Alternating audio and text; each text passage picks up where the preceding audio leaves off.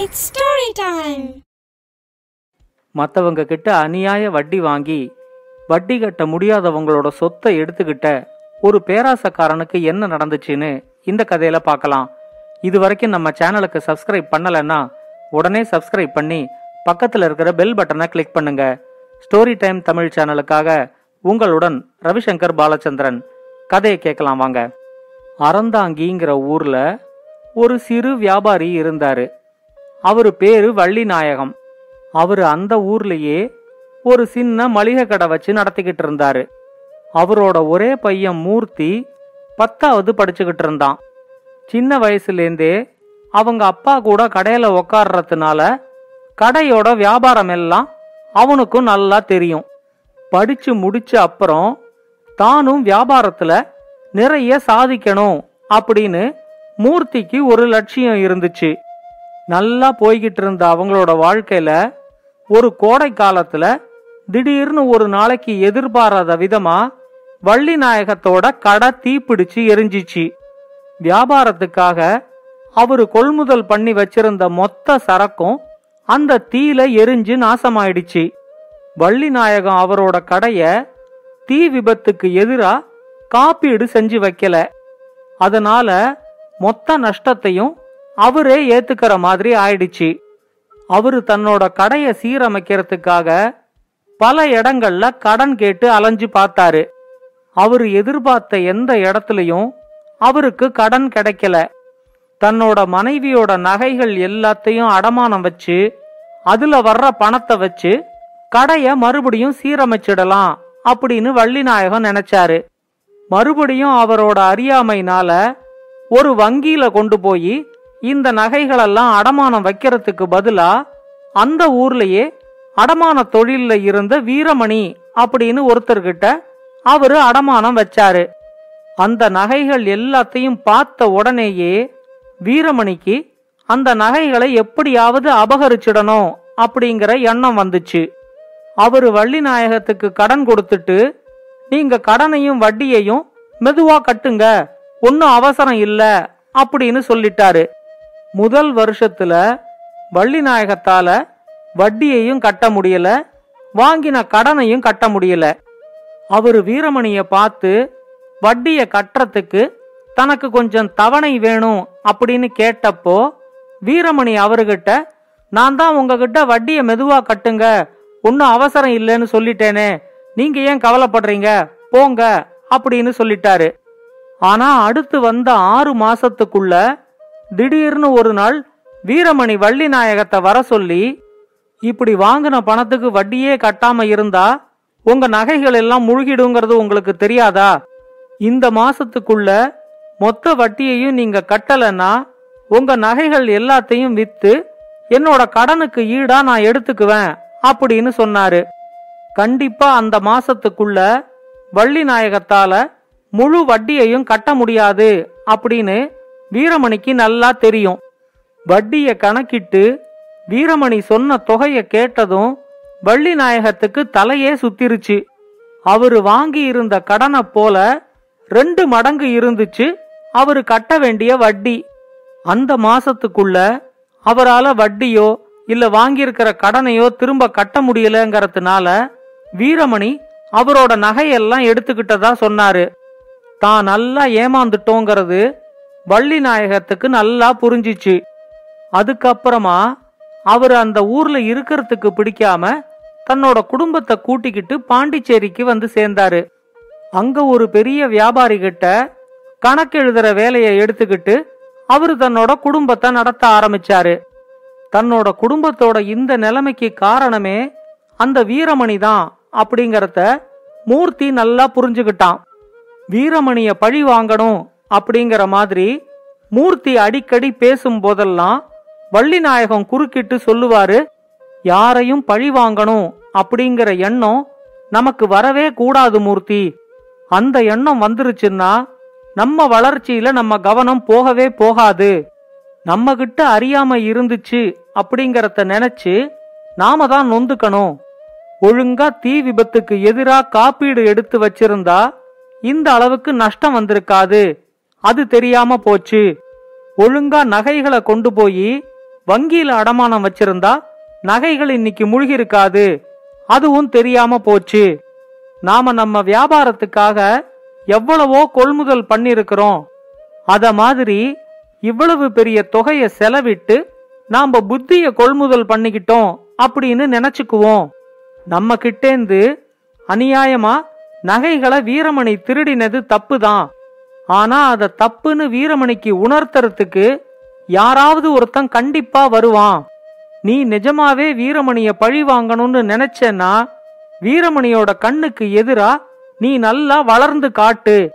உன்னோட முழு திறமையையும் வியாபாரத்துல காட்டி ஒரு மிகப்பெரிய வியாபாரின்னு பேரெடு அப்படின்னு சொன்னாரு. அவரு சொன்னத கவனமா கேட்டுக்கிட்ட மூர்த்தியும் தன்னோட வளர்ச்சியில கவனத்தை செலுத்த ஆரம்பிச்சான். அப்பப்ப வீரமணிய பழி வாங்கணும் அப்படிங்கிற உணர்வு தலை தூக்கும் போதெல்லாம் தான் ஒரு மிகப்பெரிய வியாபாரியா வளர்ந்து காட்டணும். அதுதான் தன்னோட லட்சியம் அப்படின்னு மூர்த்தி நினைக்க ஆரம்பிச்சான். மூர்த்தி ஆரம்பிச்ச வியாபாரமும் கொஞ்சம் கொஞ்சமா வளர ஆரம்பிச்சிச்சு. புது வியாபாரம் புது நண்பர்கள் புது வாழ்க்கைன்னு மூர்த்தி கொஞ்சம் கொஞ்சமா மாற ஆரம்பிச்சான். வள்ளி நாயகத்துக்கும் இப்ப ரொம்ப வயசாயிடுச்சு. தான் பிறந்து வளர்ந்த அறந்தாங்கிக்கும் அந்த மக்களுக்கும் தன்னால எந்த நன்மையும் செய்ய முடியலையே அப்படின்னு வள்ளி நாயகத்துக்கு ஒரு குறை இருக்கிறத மூர்த்தி நல்லா புரிஞ்சுக்கிட்டான். அடுத்து வந்த பதினஞ்சு வருஷத்துல அறந்தாங்கியும் நல்லா மாறி இருந்துச்சு புதுசு புதுசா கொஞ்சம் தொழிற்சாலைகளும் வந்திருந்துச்சு.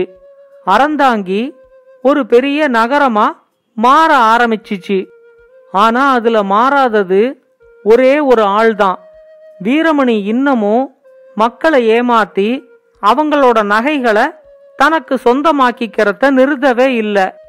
அறந்தாங்கியோட மிகப்பெரிய தொழிற்சாலையா நாயக் இண்டஸ்ட்ரீஸ் இருந்துச்சு. வள்ளி நாயகத்தோட நினைவா அவரோட பெயர்ல தான் நாயக் இண்டஸ்ட்ரீஸ மூர்த்தி ஆரம்பிச்சிருந்தான். அவனோட தொழிற்சாலைக்கு வந்து போற சொகுசு கார்களை பார்க்கும் போதெல்லாம் வீரமணிக்கு அவரோட ஆர்வத்தை கட்டுப்படுத்தவே முடியாது. இந்த மாதிரியான ஒரு சொகுசு கார்ல தன்னோட வாழ்க்கையில ஒரு தடவையாவது நிம்மதியா பயணம் செய்யணும் அப்படின்னு அவருக்கு ஒரு பெரிய ஆசை இருந்துச்சு.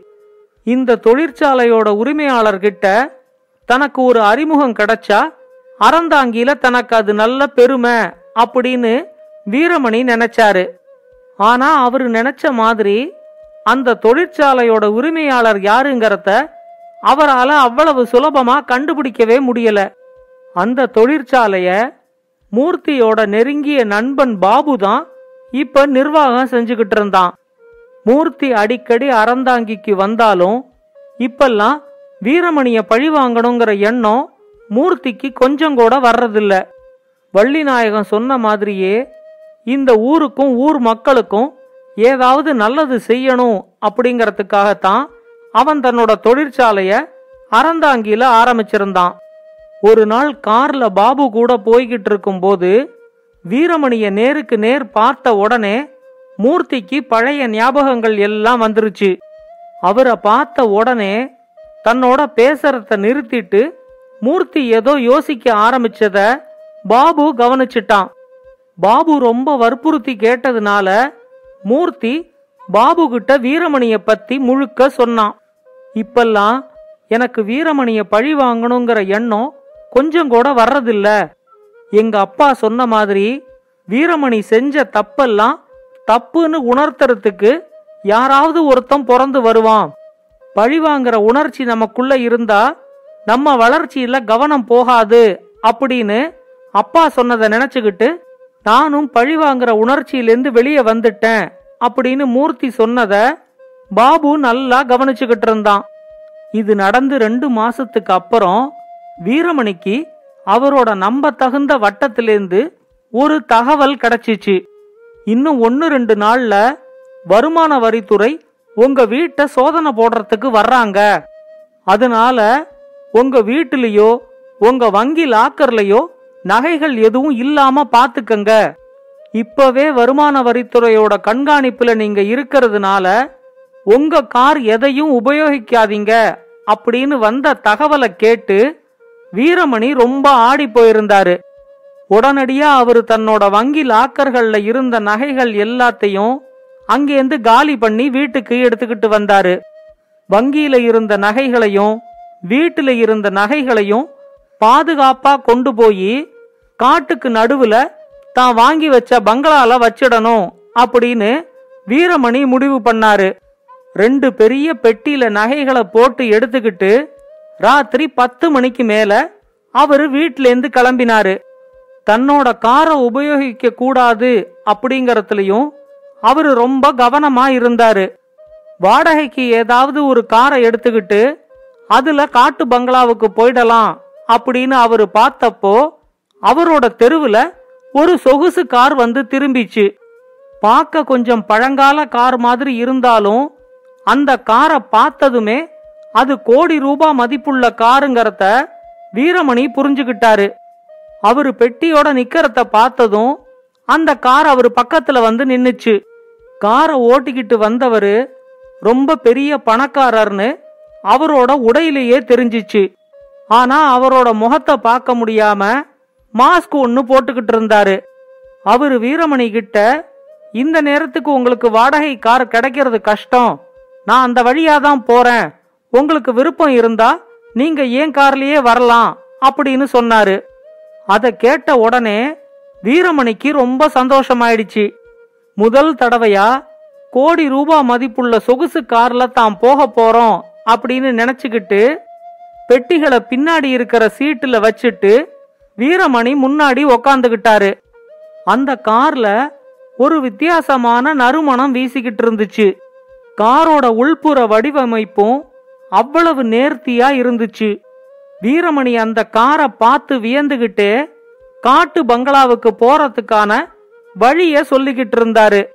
ஆனா அந்த கார் காட்டுக்கு போச்சே தவிர காட்டு பங்களாவுக்கு போகல. கார்ல வீசுற நறுமணத்துல தனக்கு மயக்கம் வர்றத வீரமணி உணர்ந்துகிட்டாரு.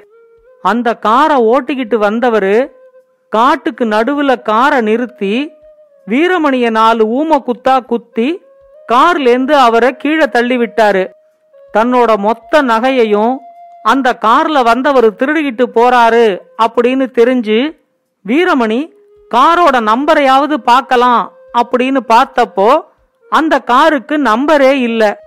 இவ்வளவு வருஷம் தான் அநியாயமா சம்பாதிச்ச நகைகள் எல்லாம் திருடு போயிடுச்சு அப்படிங்கறத வீரமணி புரிஞ்சுக்க ஆரம்பிக்கும் போது அவரு முழுக்க மயங்கி இருந்தாரு.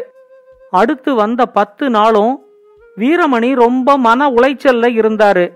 காவல்துறையில புகார் கொடுக்கலான்னு பார்த்தா அவ்வளவு நகைகளை அந்த ராத்திரி எடுத்துக்கிட்டு எங்க போனாரு அப்படிங்கிற விவரமெல்லாம் காவல்துறைக்கு சொல்ற மாதிரி ஆகும். அவ்வளவு நகைகளையும் அவர் எப்படி சம்பாதிச்சாரு அப்படிங்கிற விவரங்களும் காவல்துறைக்கு தெரிஞ்சிடும். அதனால என்ன செய்யறதுன்னு தெரியாம வீரமணி மன உளைச்சலோட வீட்ல இருந்தாரு. அடுத்த வாரம் அறந்தாங்கி வந்த மூர்த்தி கிட்ட பாபு ரெண்டு பெட்டிய கொடுத்து இந்த அறந்தாங்கியில இருக்கிற ஏழை பெண்கள்லாம் திருமணம் செய்யறதுக்காக நம்ம கிட்ட உதவி கேட்டு வந்தாங்கன்னா அவங்க தாலி செய்யறதுக்கு வேண்டிய தங்கத்தை நாம கொடுக்கலாம். அந்த திட்டத்துக்கு வேண்டிய தங்கம் இந்த ரெண்டு பெட்டியில இருக்கு அப்படின்னு சொன்னான். மூர்த்தி அந்த தங்கத்தை பத்தி கேட்டப்போ பாபு சொன்னான் வீரமணி செஞ்ச தப்பெல்லாம் தப்புன்னு உணர்த்துறதுக்கு ஒருத்தன் பிறந்து வருவான்னு உங்க அப்பா சொன்னார் இல்ல. அவன் பிறந்து வந்துட்டான். வீரமணிக்கு அவரு செஞ்ச தப்பெல்லாம் தப்புன்னு இப்போ உணர்த்திட்டான் அப்படின்னு மட்டும் சொன்னான். இந்த கதையை பத்தின உங்களோட கருத்துக்களை பின்னூட்டத்துல கமெண்ட்ஸா பதிவு பண்ணுங்க. இது மாதிரி இன்னும் பல நல்ல கதைகளை கேட்க ஸ்டோரி டைம் தமிழ் சேனலோட தொடர்புல இருங்க. நன்றி வணக்கம். இந்த கதை உங்களுக்கு பிடிச்சிருந்தா லைக் பண்ணுங்க கமெண்ட் பண்ணுங்க ஷேர் பண்ணுங்க. மறக்காம ஸ்டோரி டைம் தமிழ் சேனலை சப்ஸ்கிரைப் பண்ணுங்க. அப்படியே பக்கத்துல இருக்க அந்த பெல் ஐகானை கிளிக் பண்ணுங்க.